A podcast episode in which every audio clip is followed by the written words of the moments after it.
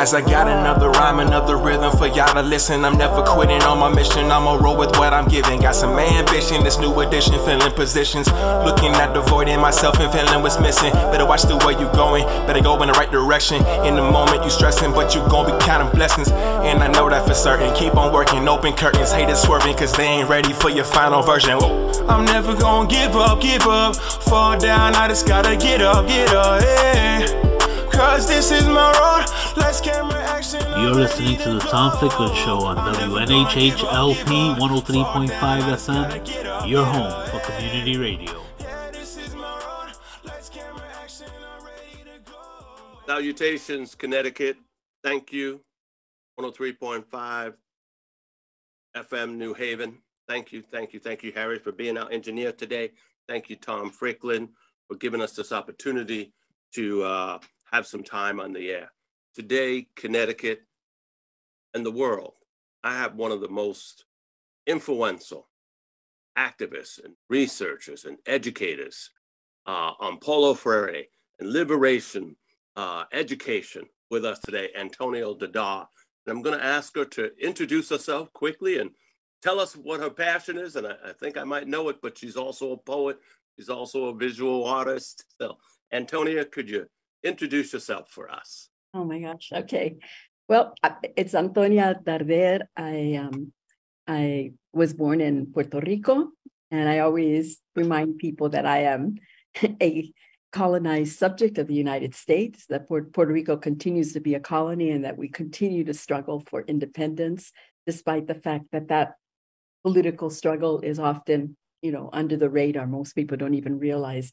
Most people don't even realize that that there were, you know, 15, you know, Puerto Rican political prisoners until very recently, and that they served between 15 and 36 years for sedition because of their involvement in the Puerto Rican independence movement. So, you know, I come out of I come out of definitely a, a life of struggle and um, ended up in the United States as a consequence of U.S. public policy in Puerto Rico.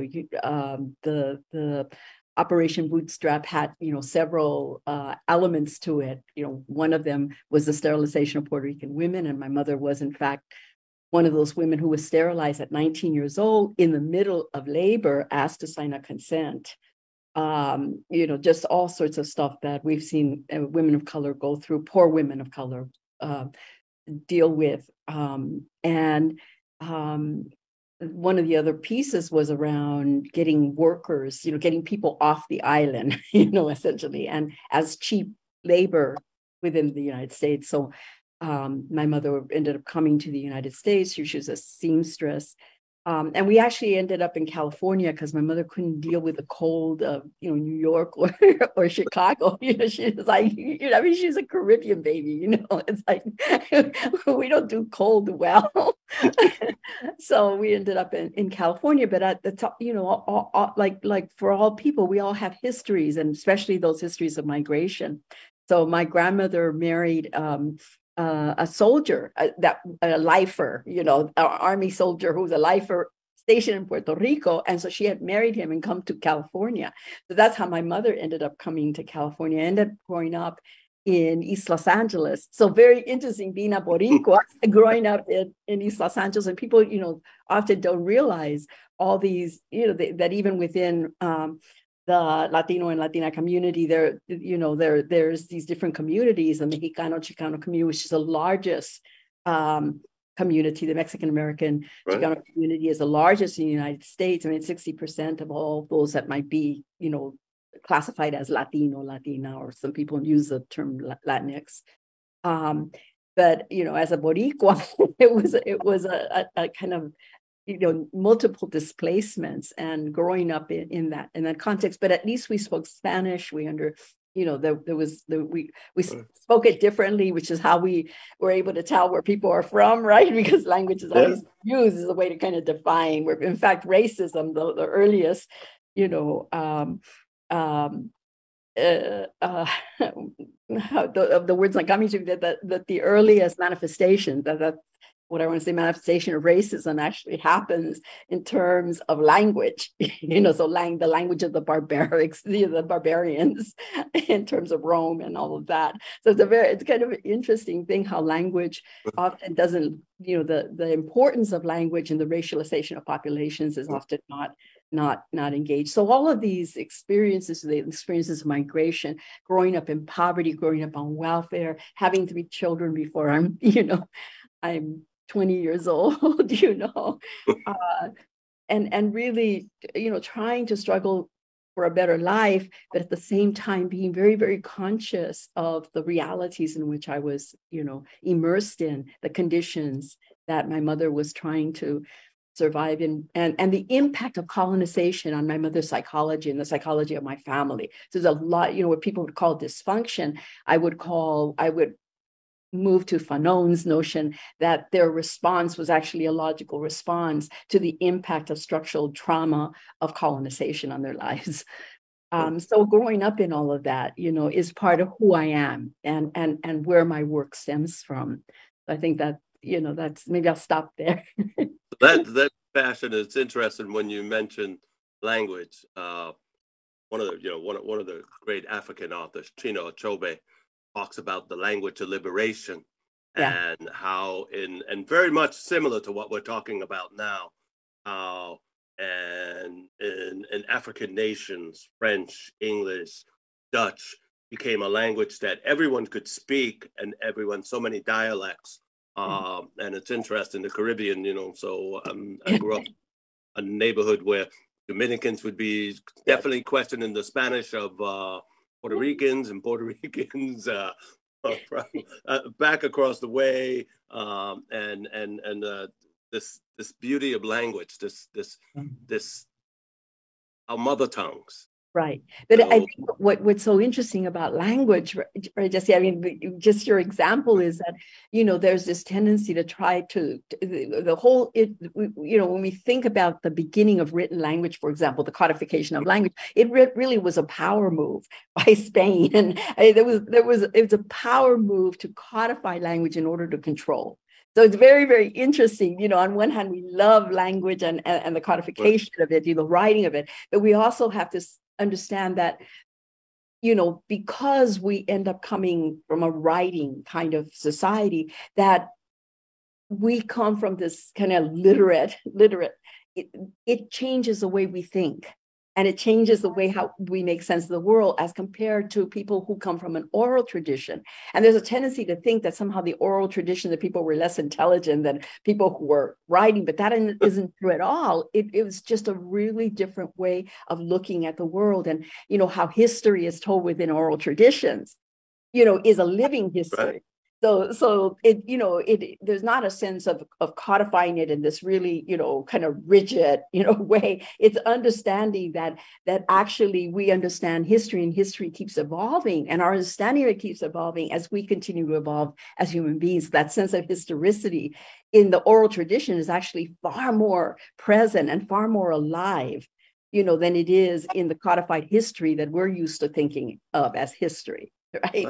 How, uh, it's I and language is the same thing that's what i wanted to to get back it's to. it's a living thing it's when uh, uh, i spent a significant amount of time uh, teaching and working with Tohono O'odham uh, students uh-huh. on the Tohono O'odham Nation in, in Arizona, and it was really interesting. And my my my dissertation was really a dissertation yeah. about the liberation right. of of what happens when you take Paulo Freire. He's part of my literature review. yeah, okay, right. and the literature review, the generative, generative curriculum. Yeah. And what happened is I asked this these four basic questions to the students. What do you think reading is? They mm-hmm. said, well, it's like saying words. What do you think writing is? Putting a word on paper, spelling it correctly. and and I said, what do you think about school? They said it's boring. and and and and and then I said, well, what what what can we do differently? What would you want to learn about? And I had uh, tribal elders that were shocked at the responses of these high school students. They said, yeah. "We want to learn about our heritage. We want to learn about our language. We want to we want to be able to speak our language. Right. We want to learn about our culture. We want to celebrate who we are. We don't see that in the books in their very own books that they were reading. Uh, Baboquivari High School is a high school on the reservation, on the nation, Mhm. and they weren't doing that. And just to come back to what happens in the story in that dissertation, this really it is Freire's work that influences that stuff, and it isn't a liberation. peda- So pedagogy, as you say, of love. I Yeah. fell in love with these students, and they taught me about myself and them. Yeah. It's it's just it's it's amazing what can happen.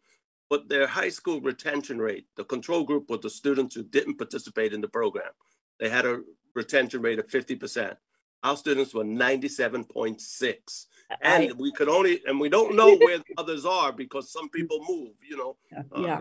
I mean. But, Ah, but that- this I mean, pedagogy of love, that. that's what I want to talk about because Yeah, I don't see it in, in our, our public schools today. And it, it, right. it, it's, it's hurting me. I, yeah, I absolutely. Oh gosh, I mean, I'm right there with you. You know, I mean, part part of the the struggle is to, I mean, we can't re- really get to talk, even really engaging this question of a pedagogy of love without, you know, dealing with all of the ways in which capitalism dehumanizes our societies and and is absolutely implicated in the dehumanization of education. And you know what's really funny is like now there's all this conversation about post-humanism and all this and i'm like you know i mean eh, i'm really old you know i realize i'm old school and i and i will hold to old school in a sense of i i i think you know i understand that the academy always is pushing people to coin new words and to feel like they've got to you know show you know that you know they've got this innovative way of thinking. But you know what? Poverty is poverty is poverty. Oppression is oppression oppression. We've been talking about this stuff you know for decades. And i just i feel like part of what happens is that that that because schools and universities are essentially the hidden curriculum is that they're engines for the economy. They are not about human well being. They are not about our happiness. They're not about creating a society of justice and a society of, of true, you know, a, a sense of solidarity and, and community. That in fact, what we're dealing with is, you know, how capitalism actually is the antithesis of love. It, it, in, in many ways, is the impetus impetus for structuring loveless relationships love policies that, that have no sense of caring about human beings that, that and, and it's very easy for us to, to not even you know not realize because part of the hidden curriculum is almost a normalization that we you know normalization of poverty a normalization of suffering uh, that somehow we should be able, you know, that, that these things we should live side by side by people who are living on the streets and stuff, and not not be angry, not be frustrated, not not feel like we have some responsibility. Um, and so that we have to think about how the curriculum, you know, you're going back to schools as things of, you know, relationship to to um, how do we get to a pedagogy of love? Well, we, you know, we can't get there without dealing with the fact that we have structures that actually alienate us.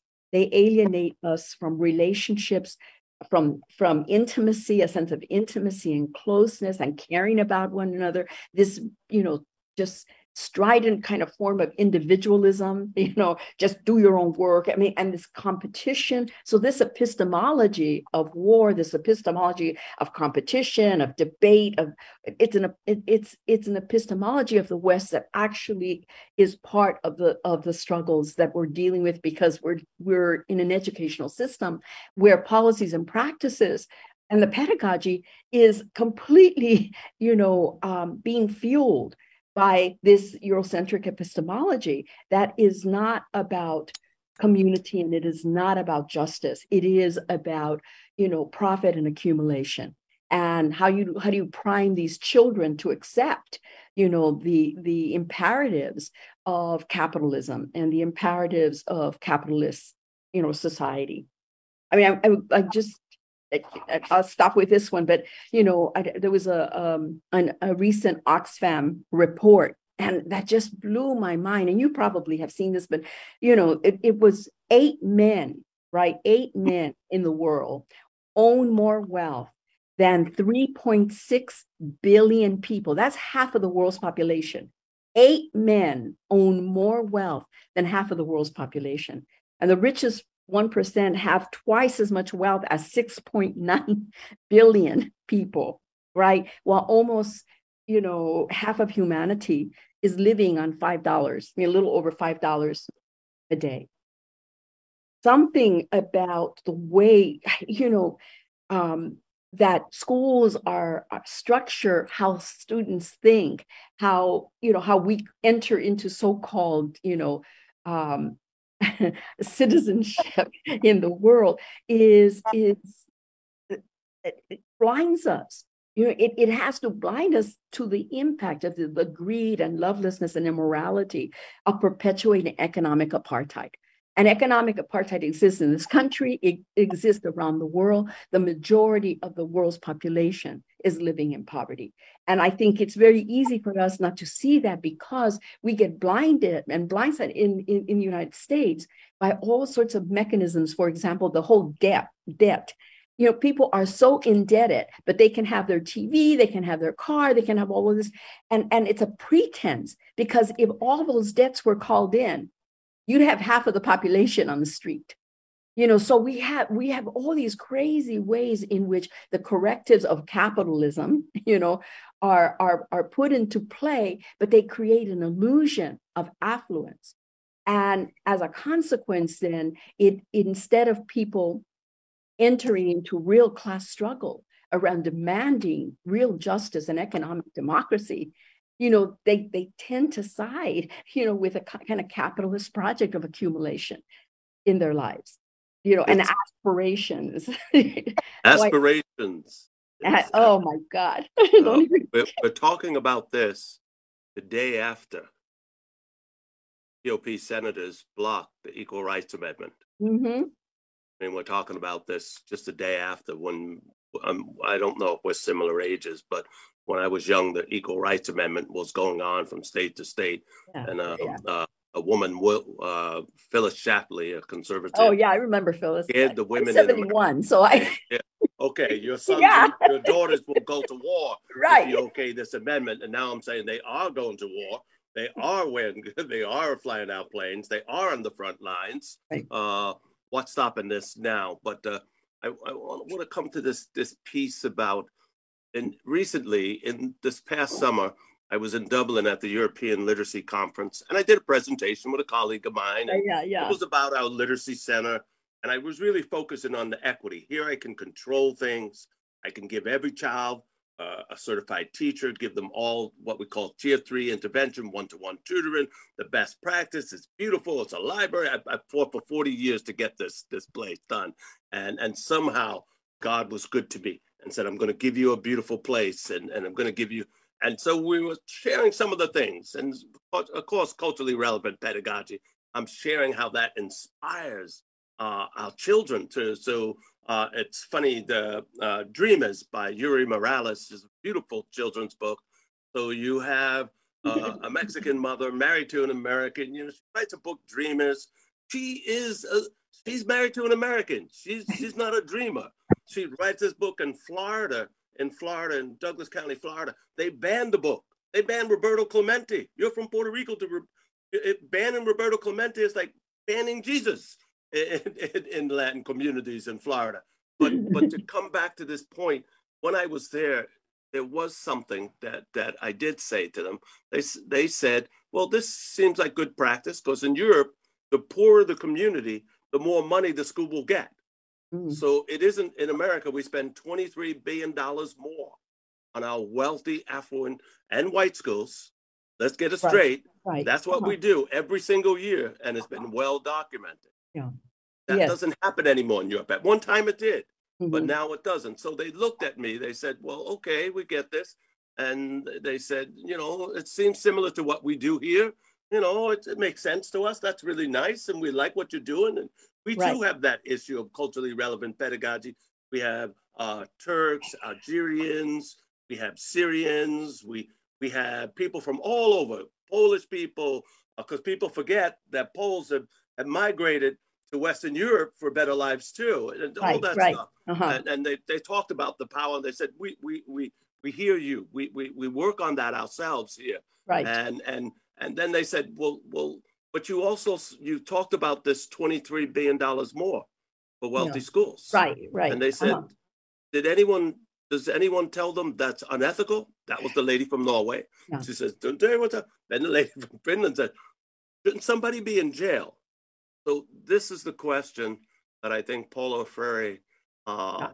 really Right. brought to our focus. If we Yes. love those we teach, Yes, yes, then then how could we not give them equity? How Right. could we not give them a curriculum that is meaningful Yeah. to them? So could you talk about Freire's influence on on on on like but today how we need Paulo Freire more than ever? oh God, I, I I think you know, I mean, I mean, there's a number, you know, of ways to kind of engage dating. I mean, for for me, the it's interesting because making it the connection to love, you know, it was like Beatty's work. I mean, that was the first time that I, as a student, came, you know, this working class, poor working class student, that I came across anyone who spoke about it in education uh, that spoke about love right? And he spoke about it very unabashedly and he spoke about it you know as part of a vocation to be human to love and how love was a, central ingredient in essence to dialogue. Like we could not have dialogue without love. We could not have dialogue we could not have solidarity without love. We could not create community. If we can't communicate if we if dialogue requires love and and community requires dialogue, then we can't have community without love. And so then we, you know, in terms of our capacity to be involved in terms of struggle, we can't have the kind of unity that we need in struggle without love. So there's the, this aspect of love within education and, and how he was able to, you know, in essence, articulate the alienation of banking education. Because if we think of alienation in another way, if we think of alienation as a loveless, a loveless phenomenon, that alienation pushes us away from each other. It disconnects us from each other. And if we think of love as that which connects us, as that which brings us together, right? Then we begin to understand this how you know his notion of banking education was linked to his belief that that in order for us to to create a liberatory education an education where we in fact could bring um, a sense of, of we could we could support and create the conditions for voice and for participation right for solidarity that we needed to be able to bring in love as this motivational and political force in our classroom in our working communities in our in our in our social movement work right? That it that, that I, mean that for me is so central when i read his work. So it really you know brings forth.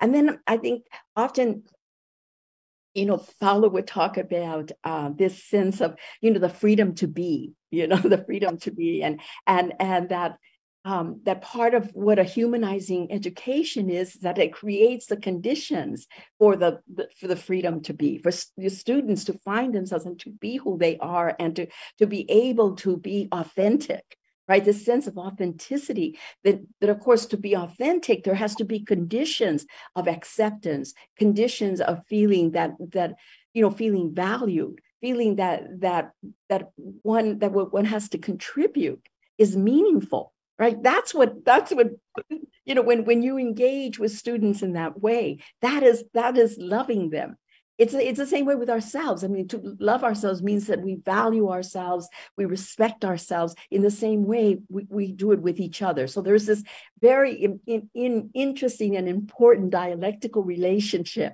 between how we treat ourselves and treat each other.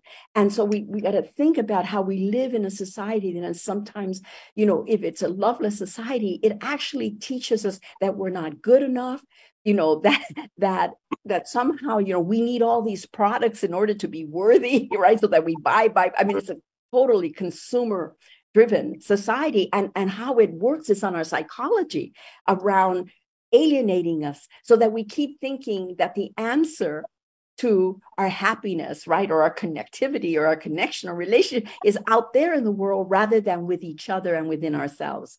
So I, around this question of freedom you know I, I i was I was reading this um, uh, Graeber and, and Wengrow's work. They, they were they're actually socialist anarchists, and I love their work. But you know, I, it, I realized that that what what what Paulo was about is uh, he understood that there's these freedoms that in any situation where there's authoritarian relationships or there's fascism there's four freedoms that are usually being repressed and one of the one of those freedoms is the freedom to say yes or no without reprisal without retaliation that you can say yes or no right you have a choice um, the freedom for physical movement the ability, you know, to move across borders, the, the, ability to move into different neighborhoods, the ability, you know, so That's when phys- physical, the freedom of physical movement, and then there's the freedom of to participate creatively, right? You know, because right. human beings, we are creative you know, and you're as a teacher, you know, when you with uh, what we're looking for in our students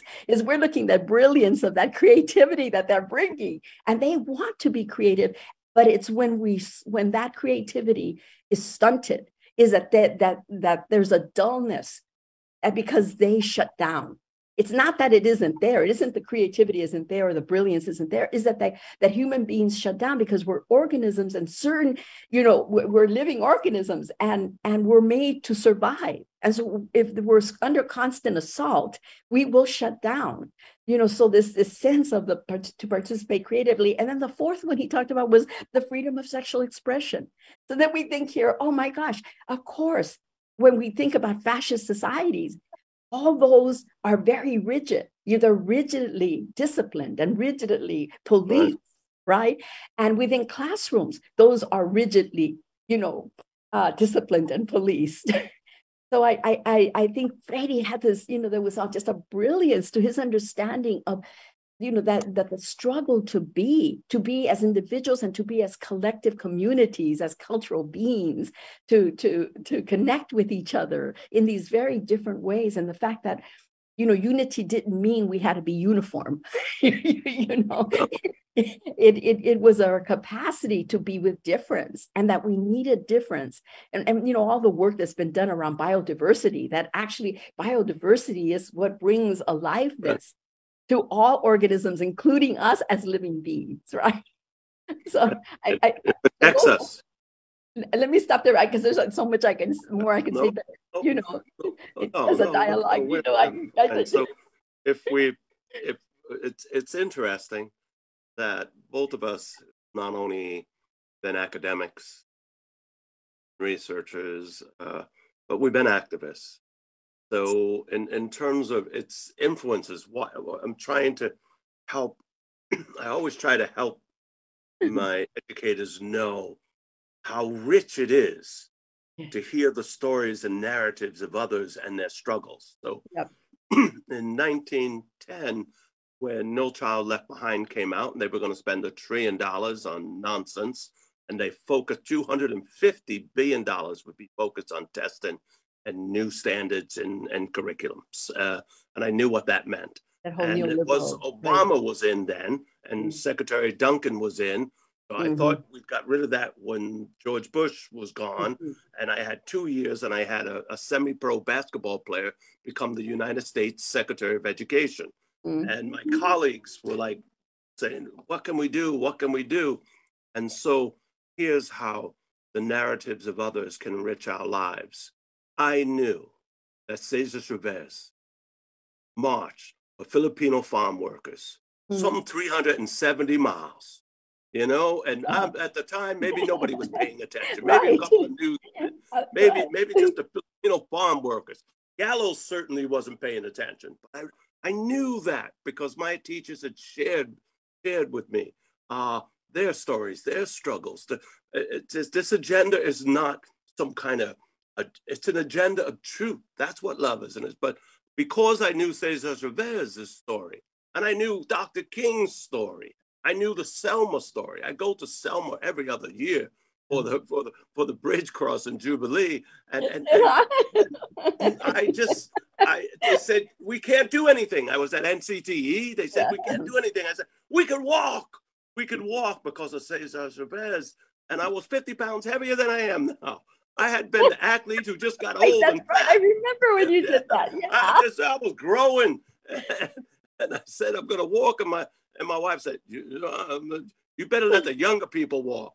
And I remember I calculated with my, I prayed that it was 370 miles because I think, I, I, think that says our distance. Mm-hmm. And I prayed, but it wasn't, it was 400. So I said 400 being the old biblical person. My mother's, you know, a church going lady said, 40 days, you know, rain for 40 days and 40 nights. Jesus yeah. roamed the desert for 40 days. And so I timed it 400 miles to be 40 days. That's and great. I started walking and, and that walk And, and, and that activism. So you also have done, you're not just an academic. Tell us yeah. a little bit about some of that that that activism that it's just a you know i mean that i've been involved in a, in a lot of different you know uh, um, movements in in over the years um, I mean, we, you know, we've dealt a whole lot around anti-immigrant issues, um, education, of course. I mean, you know, fighting against testing. I am not a testing. I, I, I completely. I mean, I'm against. I'm, I'm against testing. I'm against homework. I think it's all of these ridiculous uh, practices that are part of trying to structure and control. You know, say they're, they're forms of, of, of preparing children to accept you know, a kind of social control that actually does not work in their interests. And, uh, you know, and it's rationalized in all these weird kind of ways. And yet there's so much research that shows that, you know, homework is just the children need to play. So it's a really interesting kind of, you know, situation that that they're giving them homework, but they're taking away from what children actually need. They need free time to play for imagination, curiosity, and all of that. And part of the struggle we have now is the manner in which technology has usurped that space, which is I mean, to me, is so frustrating when you when you realize that technology comes out of the military. You know, I mean, you, you when you do this is kind of historical, kind of looking at the roots of technology. And and as much as we love technology, we have to have a critique of technology because I think there's some real issues that happens when you're when kids are spending all this time in front of a screen, and that's how they're growing up. You know, in terms of their their their um, free time on a screen, it has an impact of how they think the world and how it begins to disconnect them so that things are happening right down the street and they may not even be aware of it. They're so tied up in TikTok and you know all this stuff. And I don't want to, I don't want to sound like I, you know, I'm not dissing it. I'm just saying that we have to have a critical understanding that we have to put some limits on this stuff because it in fact is dehumanizing. At the end, it is very dehumanizing in that it separates us from the world and it disconnects us from each other. And the lie is that, you know, even the, the, I mean, I love Facebook, you know, friends, but you know, that that's not like that's the, the definition of friendship. No, real friendship takes engagement with each other. Real friendship is embodied. It, uh, it we need to be in each other's company. I mean, why did kids suffer so much after the pandemic and being in isolation? You know, a high rate of suicide among you know youth or suicide attempts because then they go out they lost those two years of critical socialization and at a very critical developmental age right? And then you know felt high anxiety like they didn't know you know how to navigate it. And and people were not the adults were not ready to really help them to in, in a, to, uh, to midwife them back you know into into the social network and the social engagement um, because they had spent so much time on screens. So I mean, we have we've got to be willing to to look at you know so many elements that are problematic and and have a you know a critical eye as to what are the limits of its benefits right because if we don't if we're not willing to do that kind of analysis we're actually setting up our kids for terrible terrible lives i mean kids are are struggling now and and part of what, what we are we've got to come to terms with is you know how long are we going to accept this nightmare of capitalism that is destroying the planet that is destroying our relationships that is destroying our communities? And and you know that i mean I, am not saying that there people uh, there are efforts people are doing efforts but what i find is that even even our our efforts to stay connected with each other is a lot harder. So our activism at one time you know if we got thousands of people out in the street it used to mean something. Now wealth is so consolidated among a few that that their attitude is kind of like, oh, you know, we'll just wait for the crazies to go home kind of thing. I mean, that like they'll just wait it out and they own the means of production. They own the the, the means of communication. So there, there are ways in which we have to think more, more multidimensionally about social struggles. So that a lot of the conversations with with comrades when I've been like I was in I was just in South Africa and then I was in England and Scotland and in France and you know so much of the conversation is around how do we begin to think differently about social struggle you know how to more multidimensionally. So we know we've got to get uh, we're still getting on the streets is important to bringing us together but it isn't enough to bringing about larger transformative change. So really engaging in really multidimensional ways. And so i think about for example how do we do that online? How do we do that on the streets? How do we do that in education? How do we create places for people to be in dialogue at a time where neoliberalism has in has destroyed in many ways the public forums or the, the places where people used to meet publicly without having to pay $150 to be in, you know in an arena or something like that. Um, how do we begin bring you know creating new public spaces for real conversations and for for our for opportunities to labor together. For me, being involved in, in women's movements and all of these different, you know, um, uh, being involved in independent media and creating independent media with communities and students, you know, re- creating radio programs and, you know, and, and all these different um, activities.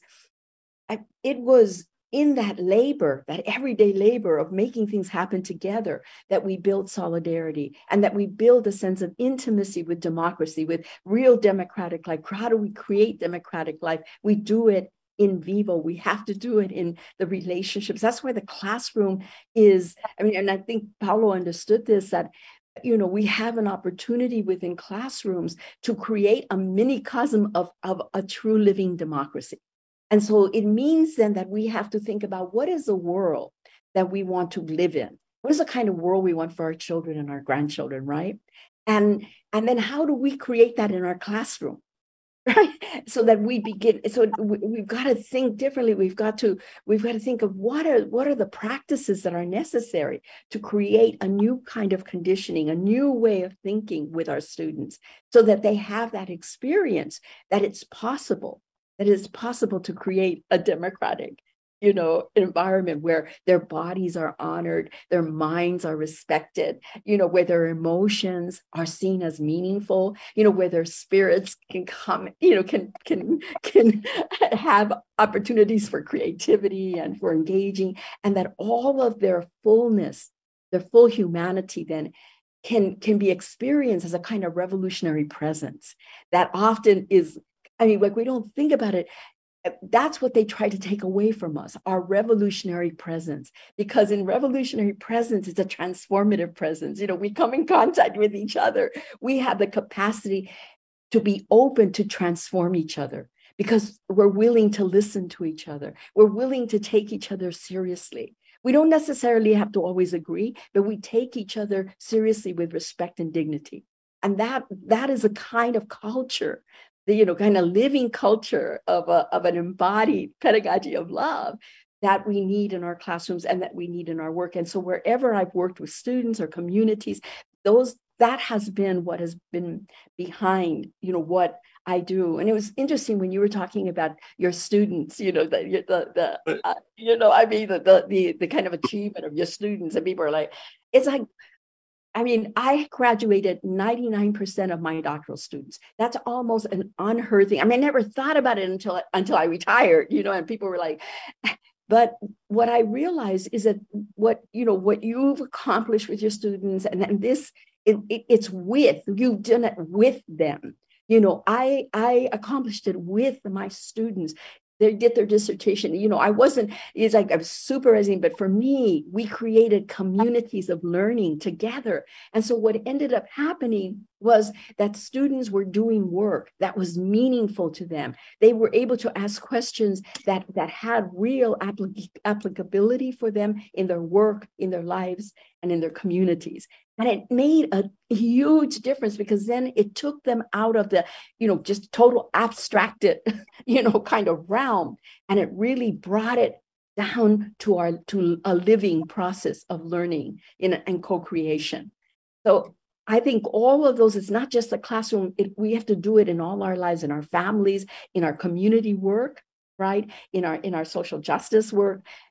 We need to bring those same principles of life. We don't do, we don't become this, you know, embodied pedagogical human being in the classroom and then we go out and do something else. That that's just that's not the way it works. It is a living pedagogy that we need to bring to every single relationship that we're in with our children our grandchildren our friends our neighbors you know the people that that we come in contact. And paulo had this incredible capacity. I mean he just had that you know he just he had such a capacity to embrace humanity. It didn't mean he always agreed with everything that people but he had a capacity to embrace it and and to listen and to respect the differences in which in the ways in which people thought about the world and he realized that our very conditions had so much to do with how we made sense of the world which is why we had to be in dialogue so that we could understand and listen to each other. And and i think that one of the pieces that often gets lost is we are all partial human beings.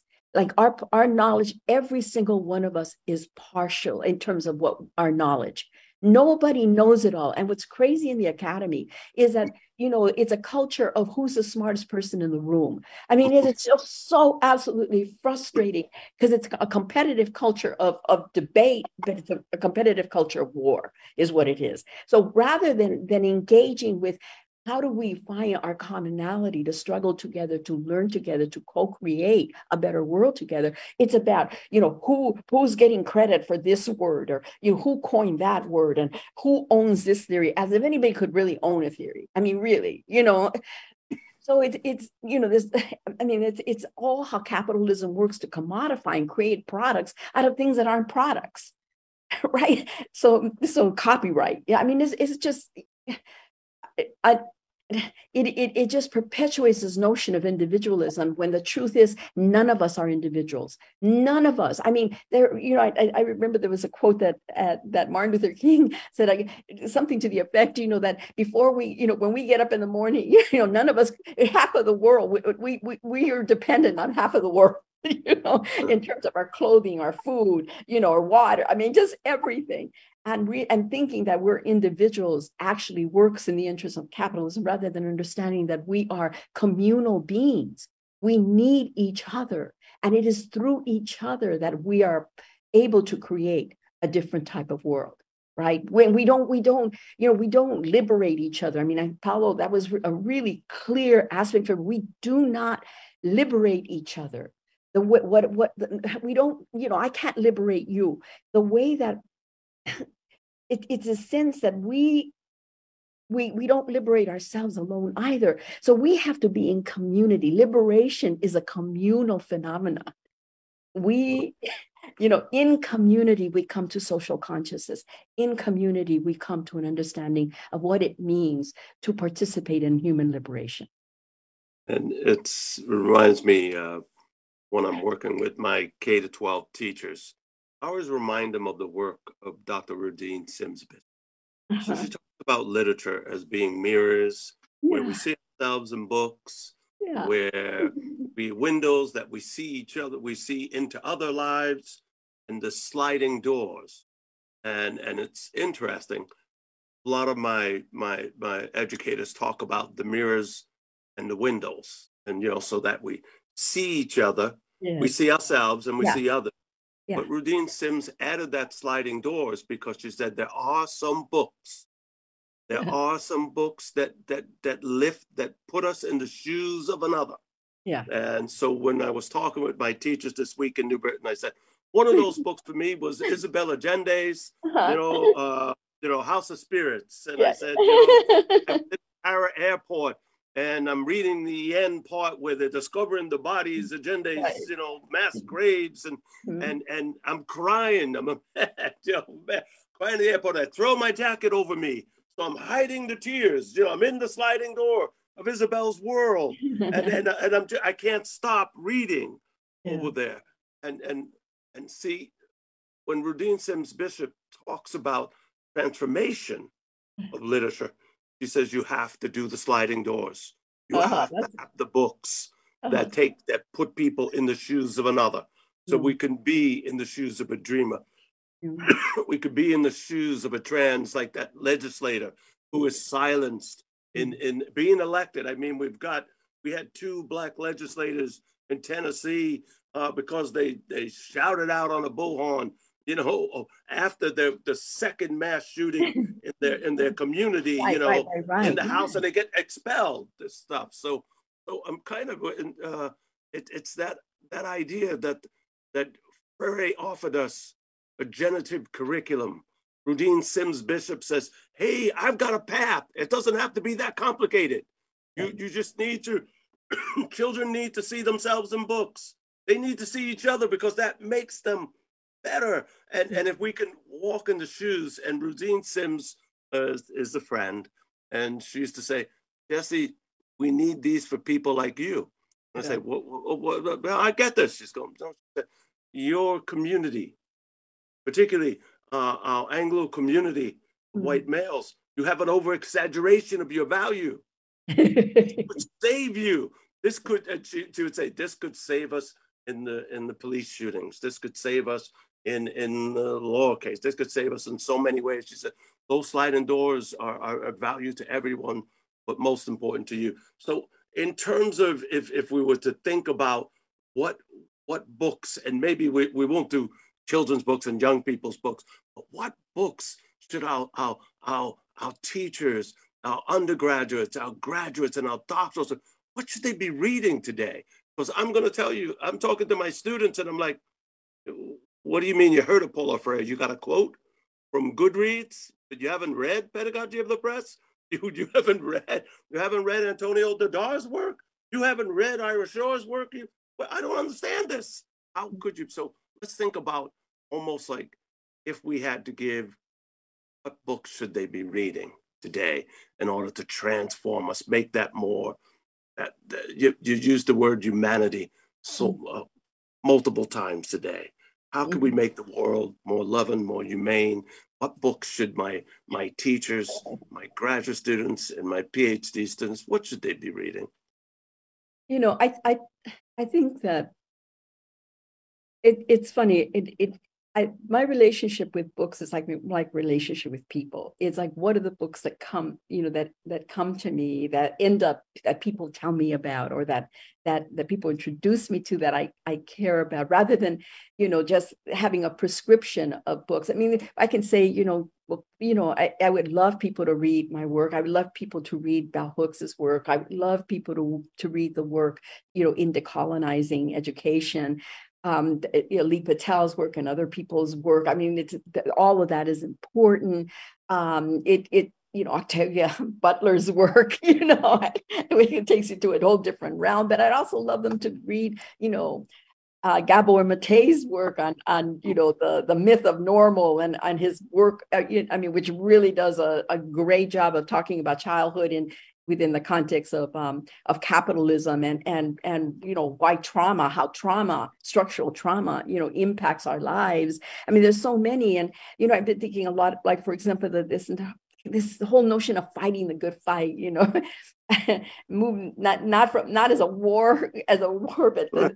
But, but as a struggling together you know in a good way that demands us then to live our lives very differently and to actualize you know both social and material change in, in the conditions that that teachers face. And and so I, I think of this that how, how do we go undergo then a revolutionary process right of redefining ourselves and as as individuals and collective beings and you know how do we how do we take the process of our own lived experience because that's you know what you're talking about how books are are trying to be like witnesses of lived experience um, and how do we you know do this with students and with comrades. And we can do that through books, and books are wonderful. You know, different books call us.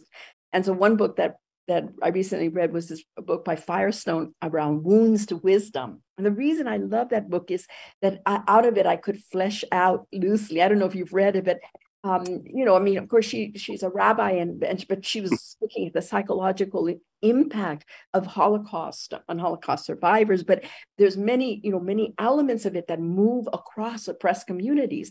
So I mean, the reason I, I, thought about it is because of power of stories that you were talking about, mm-hmm. right? So she was talking about how part some of the principles are how do we face openly and honestly our historical positionality, which is is talking about kind of you know how do we tell the stories the silent stories of our collective suffering?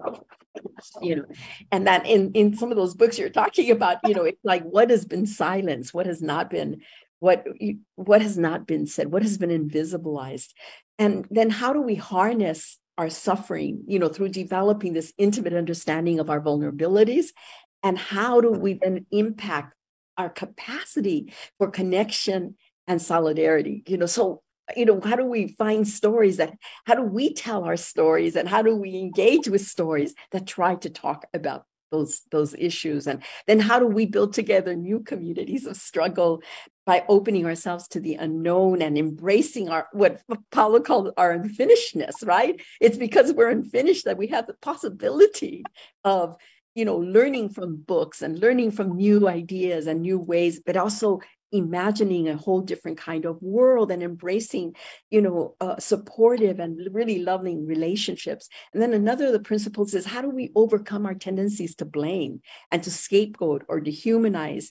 Um, and so we have to, you know, understanding that time that often we do that because we feel helpless, you know, and so it's easier to just say, oh, you know, it's just white folks, you know, and essentialize white folks as a racialized group when, you know, and completely miss that all that human beings suffer across all communities that there are there are forms of inequality and class inequality and and you know horrendous conditions that exist that are actually more shared among people uh, working class people across all communities than than people within a community in comparison to the elite the elite, you know, uh, the elite, the elite, in their own communities. You know, I mean, there's more there's more similarities in working class people across communities than there is with our own community people who are affluent. And so, part of being able to to fight then against our own helplessness and and being able to call for a kind of change that's going to halt I'm, the violence. Going to have to stop us there